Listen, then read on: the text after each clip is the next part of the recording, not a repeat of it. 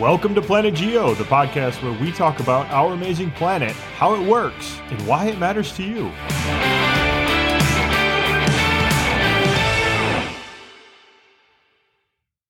How are we doing, Jesse Reimink? Good, Chris. How about you? I'm great, actually. Yeah. I'm feeling especially smart today. Especially smart. That's good because you were telling me how I should be so lucky to get the chance to work with you before we hit record. You're just, you know, I'm feeling lucky. Well, you should. and I need to do a better job of reminding you of how lucky you yeah. are. I mean, look at Um, you sitting in there I with do. your hoodie flannel.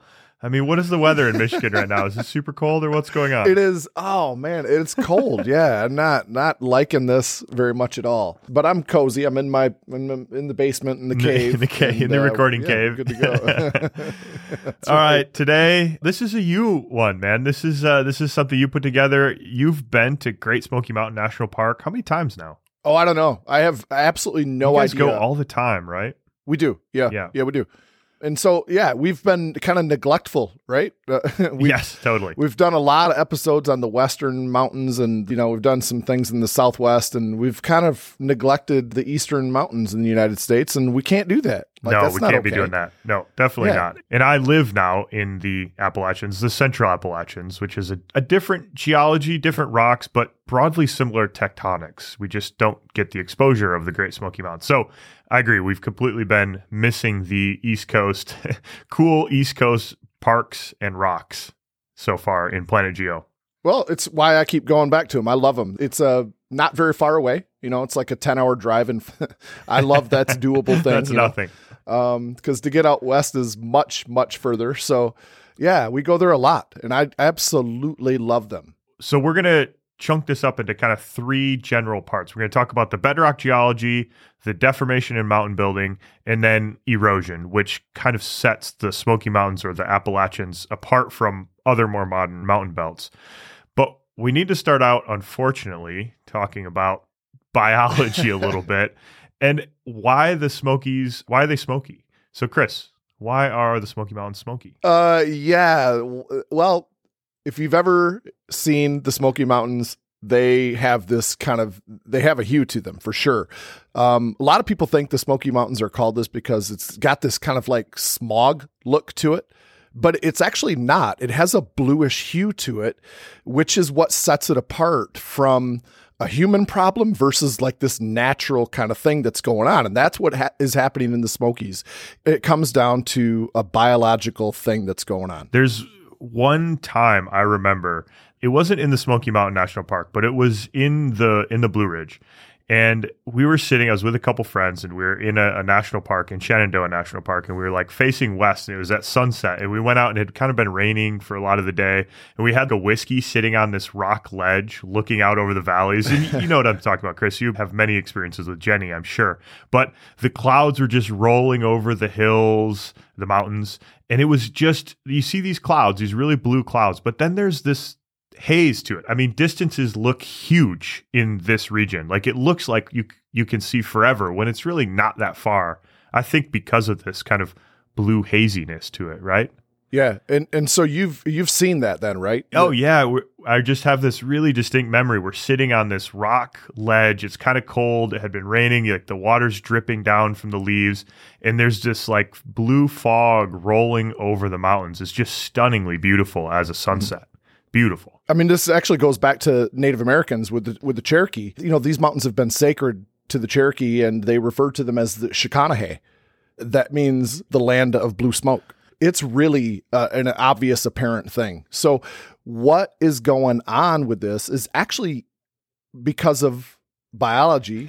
The pine Oh trees. shucks, biology No. actually serves a purpose here. Yeah, and it has to do with photosynthesis.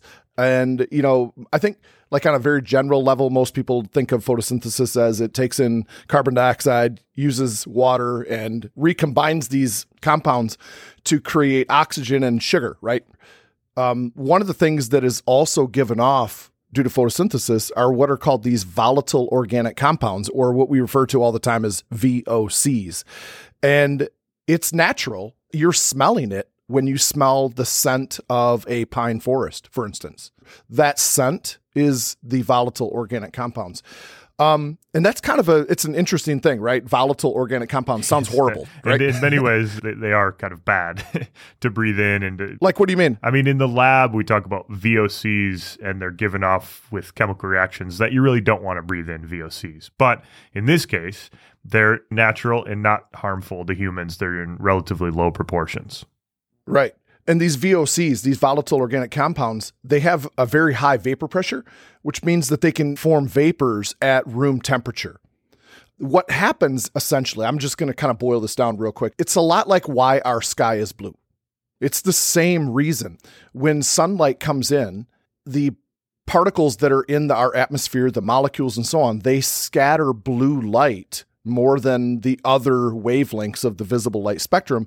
And so because they're they're scattered in random directions and they're scattered towards our eyes, that's what we see as blue.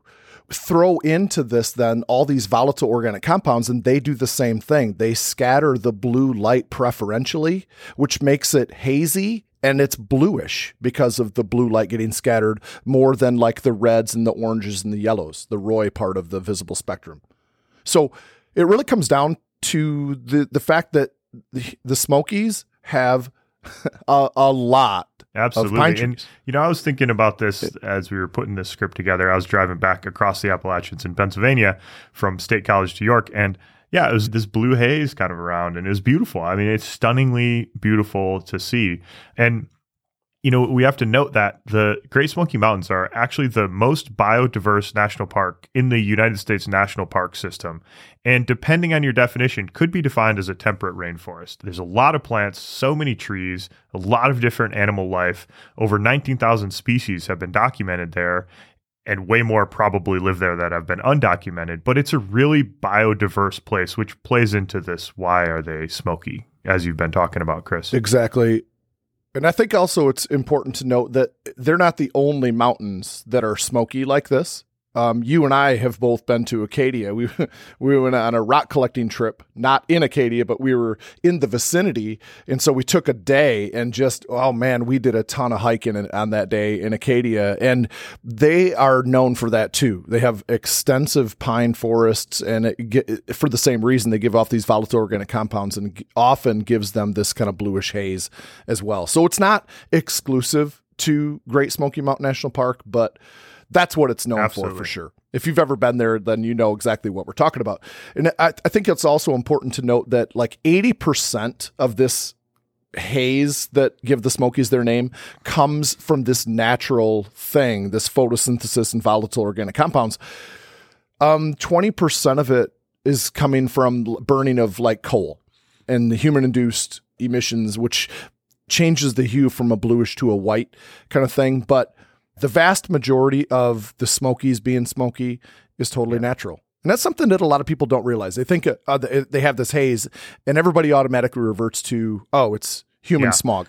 And that's really and typically the, the, natural one tends to give this blue hue, as you mentioned before, whereas unnatural or human induced or sort of burning coal, those sulfate particles is what they typically are give it like a whiter grayish haze and not really this blue tinge to it. This blueness is definitely entrenched in Great Smoky Mountain National Park. Yeah. But on a positive note, they think it's getting better. Oh, that's good. you know, the, with the burning of less coal for electricity, primarily the human induced side of the Smokies is getting better. So that's good. All right, Chris. Uh, I don't know. That's enough about biology for me. I'm I'm kind of it is. Can I've had my daily allotment of biology stuff now. So let's get into some rocks, shall we? Okay, let's do like it. Like you said, let's three chunks. This is the bedrock geology. We're talking about really the basement rocks. We term these metamorphic and igneous rocks at the deep roots of the continents bedrock or basement rocks typically. So, the Smokies are some of one of the oldest mountain chains in the world and we'll kind of end talking about this aspect as well because it shapes how we see the landscape, what the landscape looks like. But the oldest rocks in the Smokies are really old, over a billion years old. The Earth, again, is 4.5 billion years old, 4.5682 billion years old. And the oldest rocks here are dated back to ancient supercontinents or ancient continental collision zones where the crust was buried really deeply and heated up and metamorphosed, high pressures, high temperatures, and was buried in these ancient mountain belts, even more ancient than the Smokies. The Smokies are ancient, but we're talking about one step further back than the Smokies. I want to ask you a question with something that you said. You said that these are one of the oldest mountain chains, uh, uh, and the rocks, some of the rocks are super old. However, they're not as old as the rocks that are exposed in the core of the Tetons, for instance, or the rocks that are exposed in parts of the Rockies. All right. So, what we're talking about is really two different Yep. things, right? We talk about these, this is the oldest mountain chain. What we're referring to is uh, that the actual like mountain building events that took place are super, super old.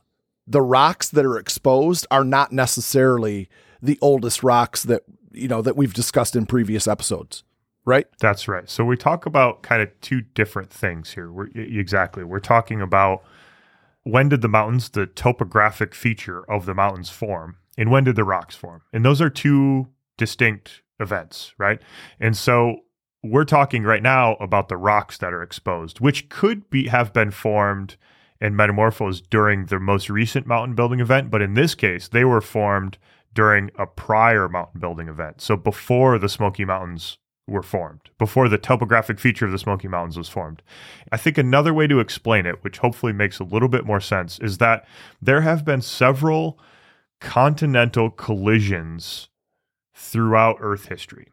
Well, I think Meaning what we- you mean is like supercontinents, right? Supercontinents, exactly. Most meaning we people, most of our audience is familiar with the term Pangea, which is the last time that the world, the earth had a supercontinent on it, right?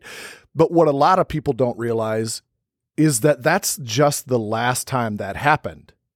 And in order to talk about the Smokies, we have to talk about an earlier supercontinent. And I want to throw this back to you, Jesse, because this is kind of right up your alley because you deal with all things old. So, what are we talking about? What's this supercontinent and when did this happen? So supercontinents are times in Earth history when most of the continental land masses were all one single unit. They were all aggregated together into one package, hence supercontinent. You have one or two supercontinents on Earth during a supercontinent cycle. So basically, you take North America, you take Africa, you take Europe, you smash them together. That's a supercontinent. And that has happened multiple times. You said Pangea. Pangea existed the last couple hundred million years. So 330 million years to about 170 million years ago. That was Pangea. That's prior to the Atlantic Ocean opening up. So Europe, Africa, the Americas, North and South America, smash them together, supercontinent Pangea. There have been older ones. There's some like Gondwana, there's some like Rodinia, and that's the one that we're going to talk about. Rodinia, R O D I N I A. That is a supercontinent that existed between 1.1 billion years ago and 750 million years ago. So between that time interval, for that 400 million year cycle, the continents were grouped together. So I think to kind of bring it back to mountain building events, when you smash continents together, when you aggregate continents, that is a very violent event that builds mountains and that creates metamorphism. That metamorphoses rocks. The rocks caught up in that collision or that aggregation of continents together get deformed, altered, metamorphosed. And that's what we are seeing in the basement of the Great Smoky Mountains is 1.1 billion year old rocks that were formed and metamorphosed during the formation of Rodinia, this ancient supercontinent. Right. And so we refer to that as a continent to continent convergent boundary. We have a modern day analogy of that actually. We can point to, you know, the Himalayas where the subcontinent of India is colliding with Eurasia and what happens with continent to continent convergence is a little bit different than what happens when let's say an oceanic plate collides with a continental plate or converges with it, right? What is the main difference? Well, the main Jesse? difference is that an oceanic plate is more dense and thinner, so it subducts, it gets recycled into the mantle. Continents are too buoyant and too thick to be subducted, so they just smash together, and you create doubly thick continental crust, which causes a lot of metamorphism. The Himalayas are about 70 kilometers thick, the continental crust is, whereas in most continental crust, it's more like 35 or 40 kilometers thick. And so these supercontinents, as we go back in time, there have been more supercontinent cycles proposed. You know, rocks that I study that are about 2.7 billion years old, which you mentioned at the base of the Tetons. There's a supercontinent proposed that would have been Kenorland, or there's some various other proposals for a possible supercontinent that long ago back in Earth history, but we just have less information from that far back in time. Okay, so let's get back on track then. Rodinia, this supercontinent that began happening about 1.1 billion years ago. Why is that important? That's what happened. But how does that play into the beginning, anyway, of the story of the Great Smoky Mountain National well, Park? so we have to consider that the rocks themselves, these deep rooted rocks, were metamorphosed during that mountain building event. So those rocks contain a record of this supercontinent cycle. And then after that, at some point, that supercontinent broke apart and formed another ocean. So you imagine when about 175 million years ago, the Atlantic Ocean started forming. When you had a supercontinent, you had Africa and South America and Europe and North America all smashed together. The continents started to break apart and you formed a big ocean basin in there, and it's still getting bigger and bigger and bigger today that process has happened before. and so this breakup of Rodinia formed this ocean basin. And that formed a lot of the younger rocks that we see in the Smoky Mountains. So that's kind of why we have to worry about this event. So this continental convergence created these massive mountains and then it began to break apart.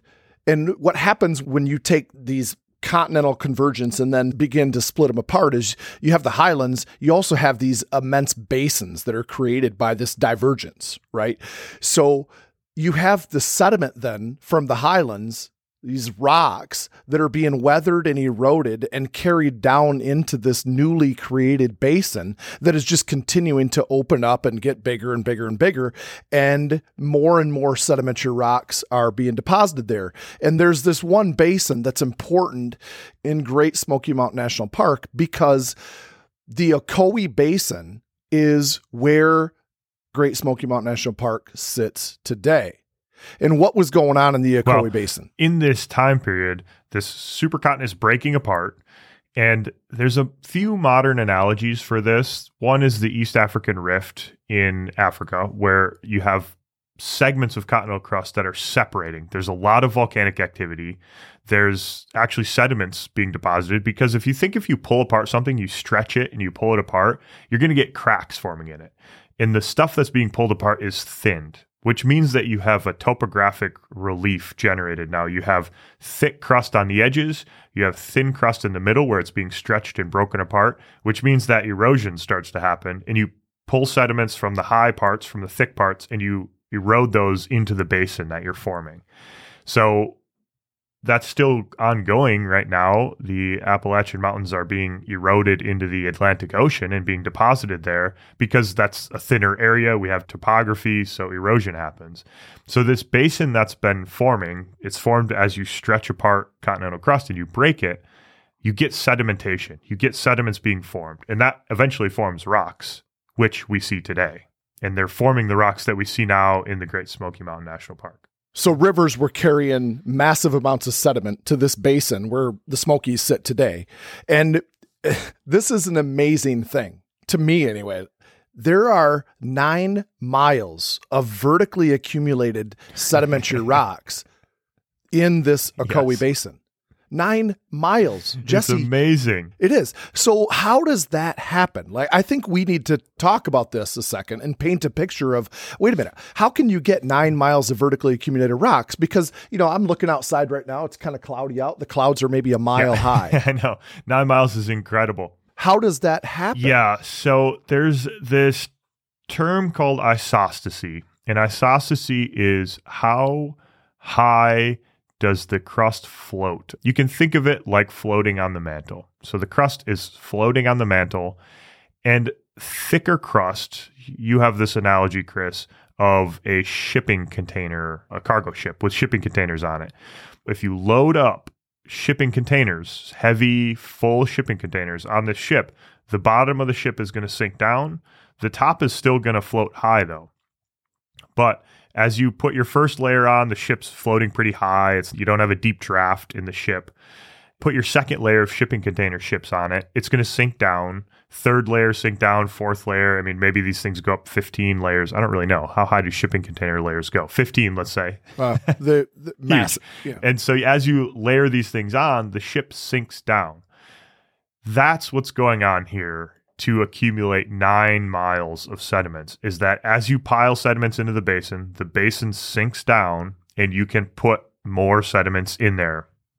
You're creating right, room. Right. It allows for more deposition. And that's exactly what's going on. You said you referred to it earlier about the sediment getting shed off from the Appalachians today is getting carried to the Mississippi Delta.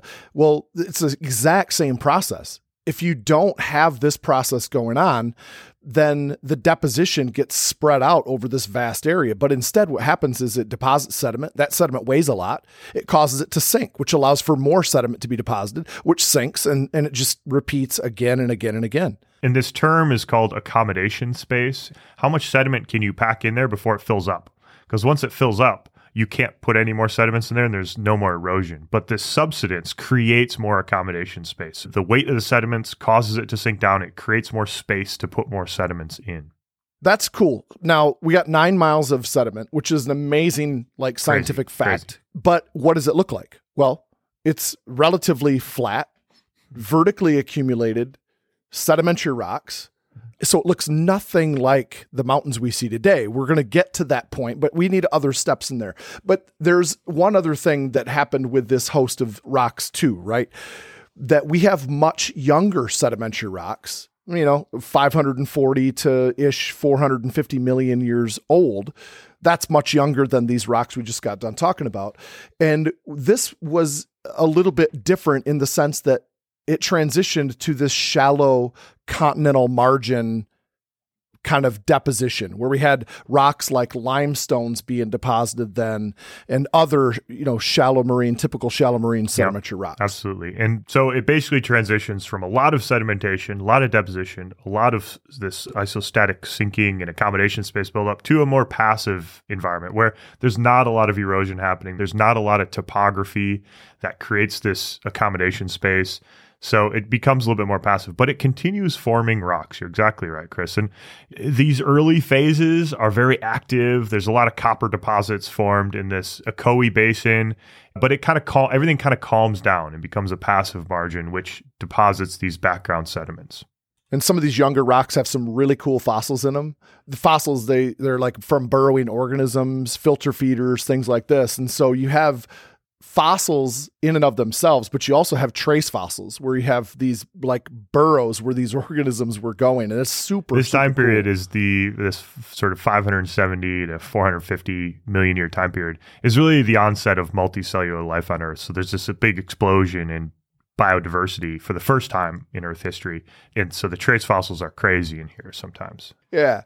All right, let's move on, Jesse, to the next phase then, which is the deformation in mountain building. We're going to get closer then to how do we get to uh, these mountains looking like yeah, absolutely. Let's do it. So we've arrived at the point where these continents are spreading apart. We have this passive margin, sedimentations happening, but eventually they start to come back together. We talked about the supercontinent cycle and how we have multiple supercontinents in history. We need to build Pangea now. So what happens is these continents start to come back together. And there's multiple collisional events that happen during this process. It, it, takes a while to add a bunch of stuff to the continents. This is just a random process, right? I mean, uh, continents coming together, it, it's totally a random thing. That's it's up for debate whether it's a random thing or not. I mean, where they occur, but it basically, right. if you imagine continents, tr- really, I always thought that it was just a given that when supercontinents form, it's kind of just this random thing that happened. Well, I think it's, a little bit up for debate. There's this old idea named after Tuzo Wilson of plate tectonics fame uh, that is called the Wilson cycle, which is jumping Tuzo Wilson. Yeah, just. uh, Oh my god, I need a new podcast partner. Uh, so, yeah, so there's a, there's this idea that supercontinents have existed on kind of a 400, 450 year cycle throughout history. If you compare Pangea to Rodinia, it's about 450 million years apart. And that goes back hmm. further in time. And the thinking is that if you break apart a continent, a supercontinent. As it spreads out, it only has a certain amount of distance to go till it gets all the way around the Earth, and they run back into each other. I mean, that's that's a gross oversimplification, but basically, like continents will drift apart and then they'll hit each other on the other side. That cycle is round about 450 million years. Again, very oversimplified, but that's a good way to kind of picture it. I think this time period. That's awesome. I yeah, I'm going to look into this then more. I've got I've got work to do. It's not quite right Very that they cool. drift around and, and hit each other, but they kind of spread apart till they don't spread anymore, and then they come back together. So ocean basins open up and close, and so that's what's happening. Now we're starting the continents kind of drift back towards each other. They're moving via plate tectonics, and they eventually run into each other. There's some island arc accretionary events that happen that are relatively minor. They create little mountains, but not on the scale of continent continent collision. That's a big event. And so, Chris, what happens to the rocks when that happens? So before the continents come together, we have nine miles of rather boring, flat, vertically accumulated sedimentary rocks. Now, I say boring, it's amazing that there's that much, but that's what we have. When you take then these these continental land masses and they collide together then to form Pangea. So we're talking about North America colliding with Europe and, and Africa. So this continent to continent convergent boundary takes these flatline sedimentary rocks and it throws them into massive folds like anticlines and synclines and there were earthquakes and faults and things like this going on because if you bend rocks too far too fast they break okay and so some of these earthquakes were violent earthquakes it began to now really get interesting And it deforms the rocks that we see. So the pressures and temperatures are pretty high. In the Smoky Mountain National Park, we get to, I've seen numbers that are around 700 degrees and nine kilobars, which is basically about 27 kilometers deep. So pretty thick and pretty Wow. deep, the metamorphism. So you're taking these sediments and putting them down, not just nine miles deep, but 27 kilometers deep. That's a big difference. So we're burying them even further, heating them up, and metamorphosing them during this time. and we're talking about the entire appalachian mountain region that's being uplifted and affected this way. So that we're not just talking about the smokies here. We're talking about the entire range that goes through the you know the blue ridge parkways shenandoah national park great smokies up to acadia. It's this entire mountain range that's being affected. And it didn't all happen at the same time. It was kind of like a you know a swinging door That's a perfect analogy, Chris. I love the swinging gate, swinging door kind of analogy. That that's great. So, Chris, during this phenomenon, you, you take sandstones, you turn them into quartzites. You take shales, you turn them into slates or schists or something even higher grade. I want to just say, Jesse, that these mountains they were much larger during this time at the peak of this mountain building event. They were bigger than the Rockies today. I mean, these were mountains that were more like the Himalayas than the Rockies, right? I mean, these these were massive mountains at the time. So, where did this heat and pressure, obviously the pressure, I think, but where did this all come from? What's the source of this? What's going on? Well, the heat, well, the pressure, yeah, you're right. It's it's just burial, so it's higher pressure. The heat is the same kind of thing, basically. You know, as you bury stuff, the interior of the earth is hotter, and so you're both putting rocks down deep, and it's also harder to get that heat out. So the rocks have this internal radiogenic heat production. We've talked about uranium in rocks before. They're producing heat internally. And so if you bury them, it's harder to get that heat out. It's like putting them under a big blanket. And so they kind of internally heat up as well. So there's two, kind of two sources of heat. Uh, but but really it comes down to this radiogenic heating. So it's thick. The heat is under this blanket. So they heat up and they get pretty hot. one thing I love about like that burial metamorphism, that process is that if there were any sedimentary structures in the rocks, trace fossils, ripple marks, mud cracks, things like this, burial metamorphism preserves those. It changes the rocks to a different rock. It- you know, sandstone gets changed into quartzite and things like that, but it'll preserve those structures, which I think is is super super cool this massive amount of folding that we're talking about and faulting going on, you see this. These are no longer flatline sedimentary rocks. You drive through any part of the Appalachian region and you look out the window and these road cuts and you see rocks that are sometimes they're folded to the point where they're straight up and down. That's just I I never get tired of that. Looking at the amount and the and the power behind this kind of deformation is mind-boggling to me.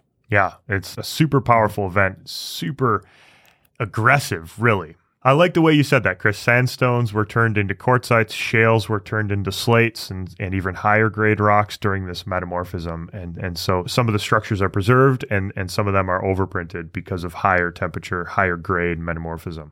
So, Chris, then we have to move on. We've got this big, high, really high mountain belt.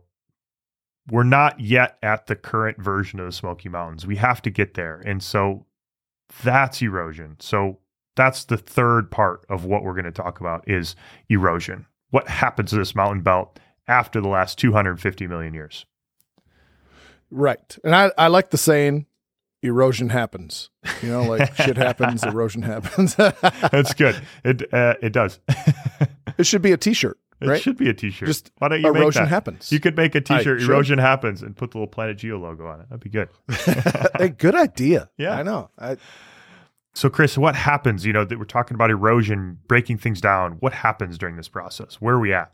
where we're at now is that the continental convergence, this massive mountain range that was formed by this, it transitions now to breaking apart. Now we're going to take Pangea and we're going to begin to split it apart into something that, well, eventually it looks like where we're at today because that's that's what happens. So around 240 million years ago, Pangea began to break apart. The Atlantic Ocean is a result of that uh, divergence and it's still going on today. The Atlantic Ocean's getting bigger and bigger and bigger from this same event, okay, that broke apart Pangea. So there are, I like this uh, in geology, there are patterns in geology. I think that's helpful to recognize that kind of thing and to, to point that out. So we have this mountain building event, right? And when the mountain building event ends, and when any mountain building event ends, what takes over? Well, Erosion happens, I think. that's right. Erosion happens. My new shirt idea. And so that's a pattern, right? If you want to boil geology down really, really to simple terms, you have two forces at play forces that lift things up, that's plate tectonics, and forces that wear things down, and that's weather and erosion. And so the mountain building event is now done. And now divergence, pulling apart, begins to take over. And erosion then begins to be the dominant process. And so the mountains we see today is the core that existed 100 million years ago from this mountain building event. So we're exposing, as erosion happens, you're exposing older and older and older rocks. And so the sediment gets carried away. It's now being deposited in the Gulf of Mexico. All these rivers bring it to the Mississippi and down it goes. I think of it this way. I, I got I got a little joke here. Okay. I think because I'm proud of myself. You have this like what used to be this really muscular mountain range. Okay. And it now it's losing its physique and it's developing a bit of a punch. It's it's kind of like you. You know, like you, not that you were not that you were ever not that you were ever muscular or anything like That's that. That's a good one. you- That's one of your better jokes. You're That's one deteriorating. of your better jokes there, Yeah, Christopher. Well done. I uh, I applaud you for that one. That was a good one. That was a good one. And you know, not far off. Uh, Yeah. Not far off. You know, this lack of going to the gym during COVID. I was actually I've tried to. I think I was talking to you about this before. I've been you know playing basketball and mountain biking again, and oh my. God, I am so out of shape. I'm so unfit. It's unbelievable.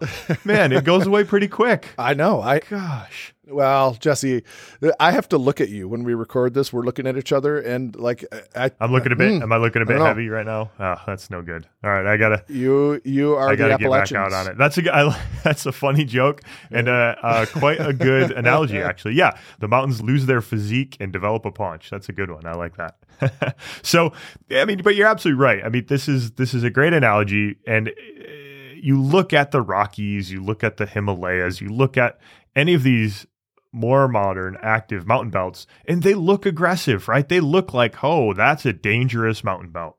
You look at the Appalachians, uh, it's not quite that way, right? It just doesn't have that raw power behind it. That you just don't have that raw power and aggression in the mountain belt. And the weathering process happens differently too, right? There's way more time for what we call differential weathering and erosion to take place, which means that some rocks are harder to weather than others. That's all that means.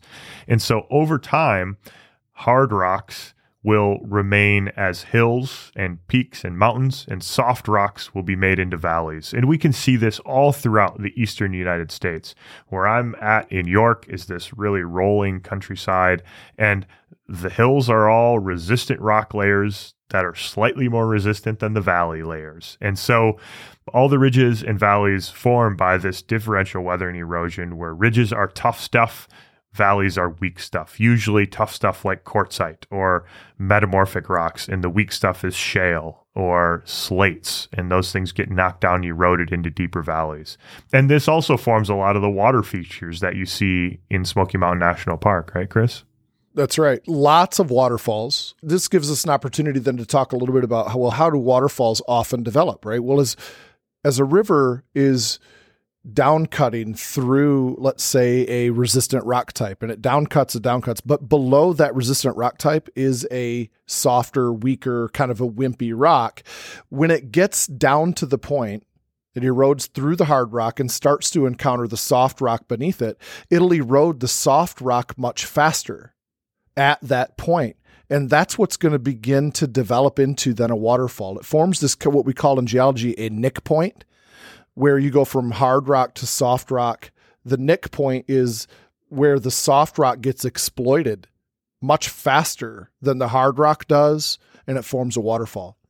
And so, and uh, you've got a couple. I have not actually been to Smoky Mountain National Park. You've been there, like we said, many times. And so, our Geo Short next week, we are going to talk about various places you can go to see this really cool geology, many of them waterfalls in the Great Smoky Mountain National Park.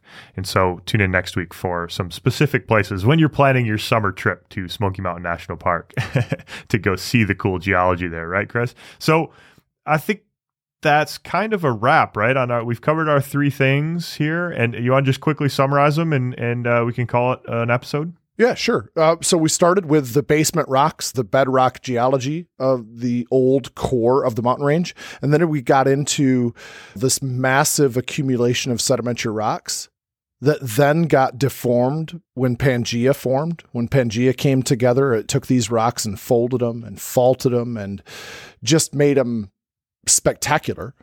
And then when Pangea began to break apart, the mountain building is done and the pattern in geology when the mountain building's done erosion takes over and that's where we're at right now. So erosion has been going on now since the breakup of pangea and i want to be really clear about this. I i love the smokies. I love the appalachians. We said that they're not a muscular range anymore. They used to be.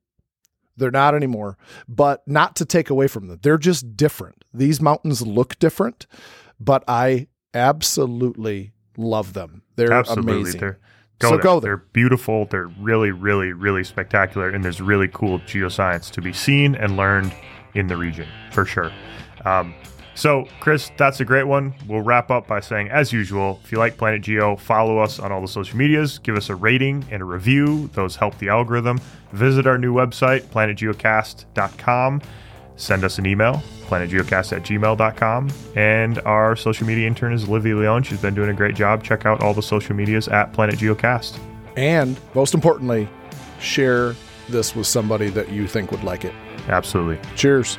Cheers.